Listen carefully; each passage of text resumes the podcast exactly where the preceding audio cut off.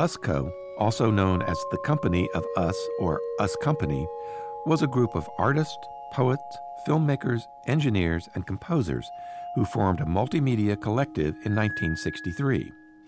Two of its co founders, Michael Callahan, born 1944, an electronics innovator and president of Museum Technology Source, and Gerhard Stern, born 1928, a poet, media artist, and president of Intermedia Foundation, reflect on their lives and the creation of USCO. Callahan and Stern discuss their artistic journeys and initial collaborations, which led to the formation of this innovative and technologically prescient multimedia collective. They provide insight into USCO's influences and activities during the 1960s. Archival footage and behind the scenes access to their visit to the National Gallery of Art in preparation for their performance on March 3, 2019, provide a greater context for understanding USCO's collaborative spirit, rich history, and art practice. This video opens with Michael Callahan and Gerhard Stern seated side by side, shown from about the waist up. In the first few minutes, black and white and color photographs from previous points in their lives are interspersed with interview footage. Other footage includes 1966 films of USCO and excerpts from multimedia works entitled Verbal American Landscape and From Hubbub to We Are All One, reprised and performed at the National Gallery of Art in 2019. Verbal American Landscape focuses on signs, street signs, commercial signs, those on buildings, construction, and warning signs. The sign images are projected onto a large screen with the use of three slide projectors in a darkened auditorium, and the projected images overlap at the edges. Each image is projected for a few moments before it is replaced by others, sometimes after flickering several times. For instance, at one point, the image to the left shows a sign saying Hacker against a blue gray background, probably a building facade. The sign at center says Danger, blasting area turn off before it is cut along the bottom edge so that the final words are lost. The words danger and turn off are written in crimson. Blasting area is written in pale orange, all against a black background. The sign to the right says Construction Pass at Your Own Risk in red letters against a mustard yellow background. The lettering on all three signs features large display type of block capital letters. After a moment, these signs flash off the screen and are replaced with others saying, Do not enter, Wrong way, Dead end, Sweet temptation, Pull, Wait, Save, Love, and other words and phrases, which are sometimes cut off or incomplete.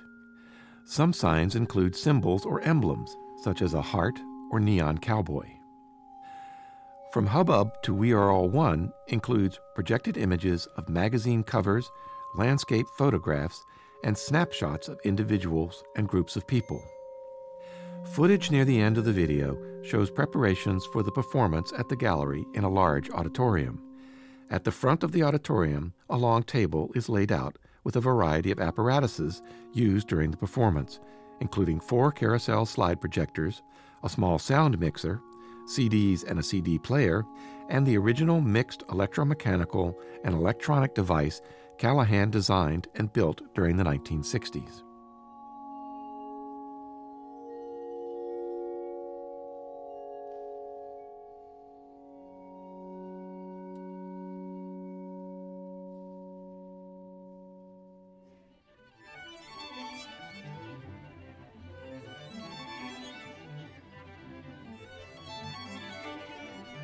I'm Michael Callahan.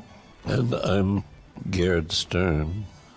I think my background in technology started at an early age. Fascinated by looking in the back of a radio and seeing the tubes glowing. And I was always interested in how things worked.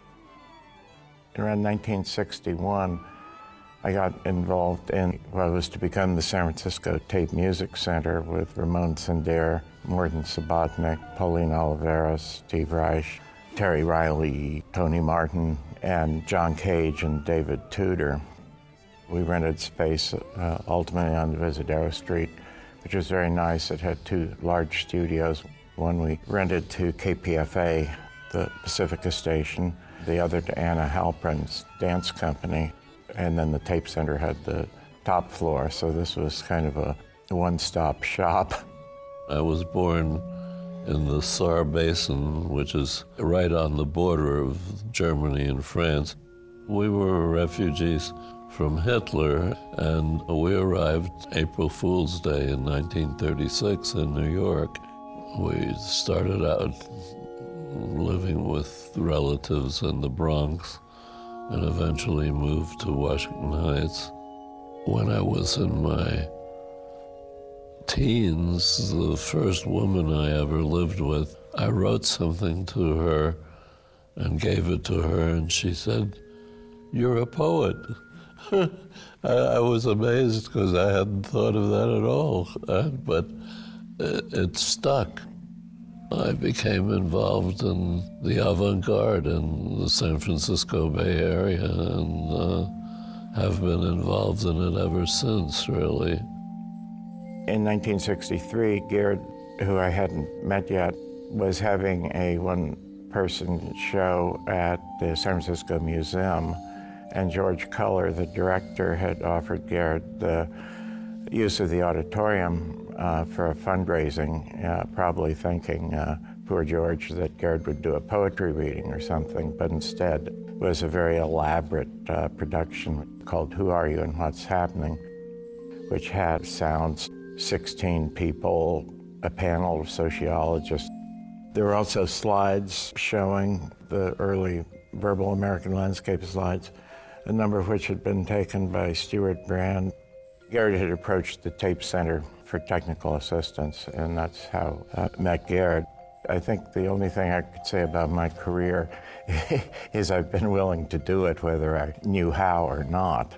And particularly in the tape center where things were the avant garde, there weren't that many rules. We were also interested in information overload.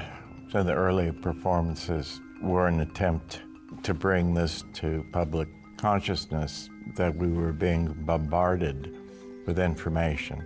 And we attempted to illustrate that with slide projectors and maybe a couple of film projectors and three or four speakers all playing at once. It broke into feedback, just this marble auditorium. I, I believe the review was Alfred Frankenstein, the Chronicle some horrendous eggs have been laid in the public halls of San Francisco in my day, but none to score somewhat of a success.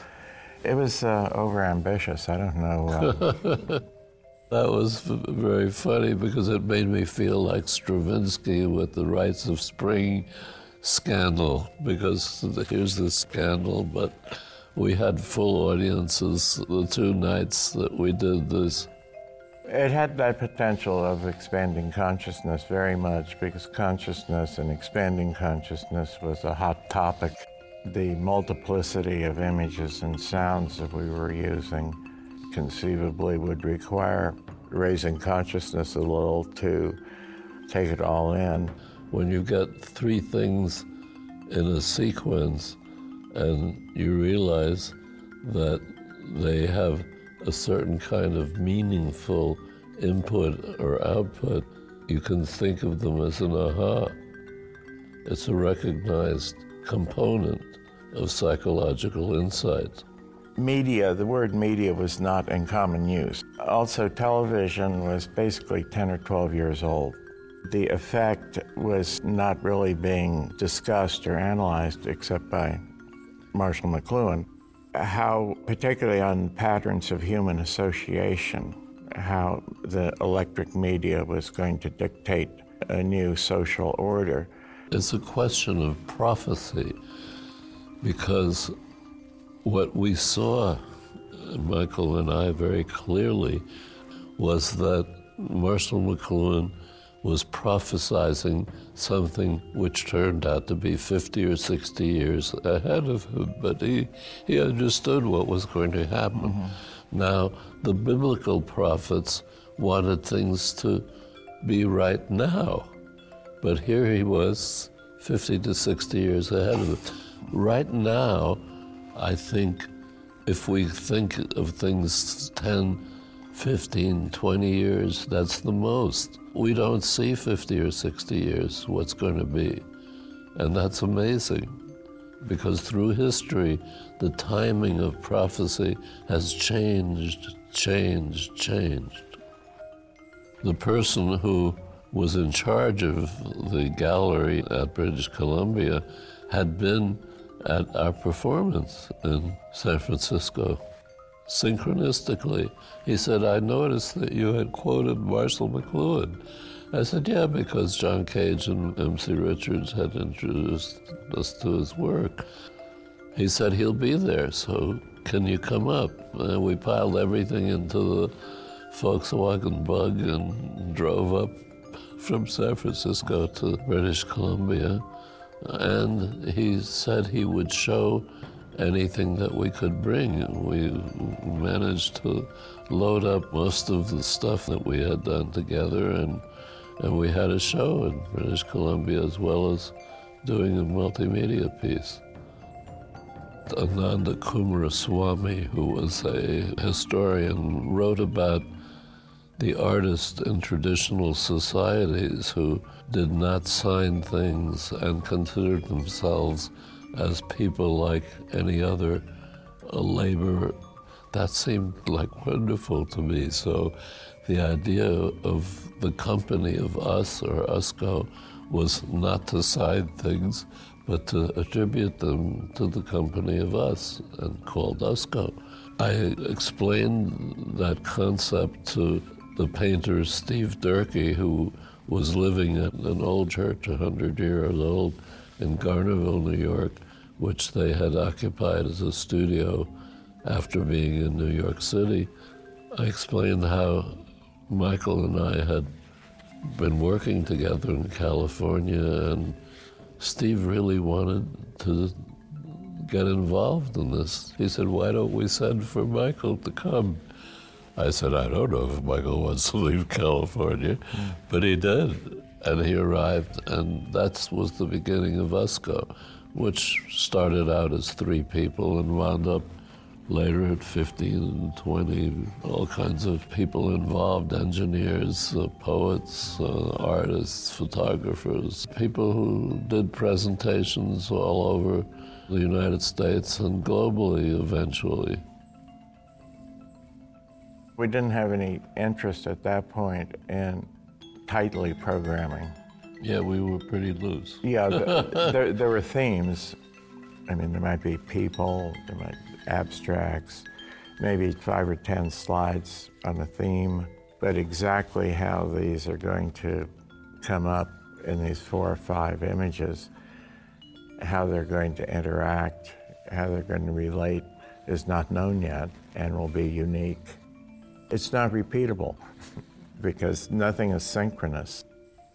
Technically, it would have been difficult to really precisely control things back in the mid 60s, which was just as well because we didn't have really any interest in it. It's a performance. It's a, it's a performance as opposed to recording.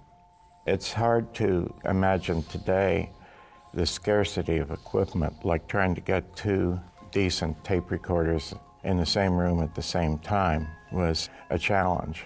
So we had to make maximum use of the available technology. Kodak introduced the slide projectors with a rotary tray around 1964, and we were able to acquire four of those. I built a controller to flash the lamps and change the slides to give it some more effects I found it quite beautiful, the multiple images. In Kingston, New York, there was P and D surplus. Virtually all the computers out there were on lease, so IBM would call the old ones in to make room for the new ones, and they would wind up at P and D surplus. That's where we got the parts.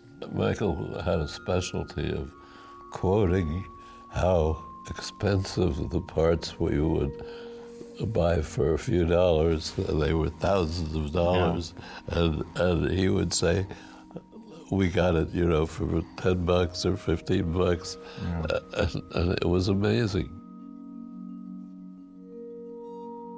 You know, we might initially shape the tools that we use, but thereafter the tools shape us.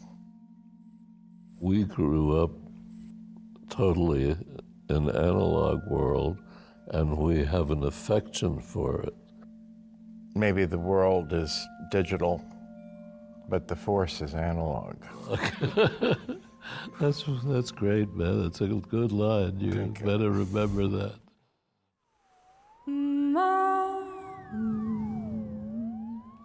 Ma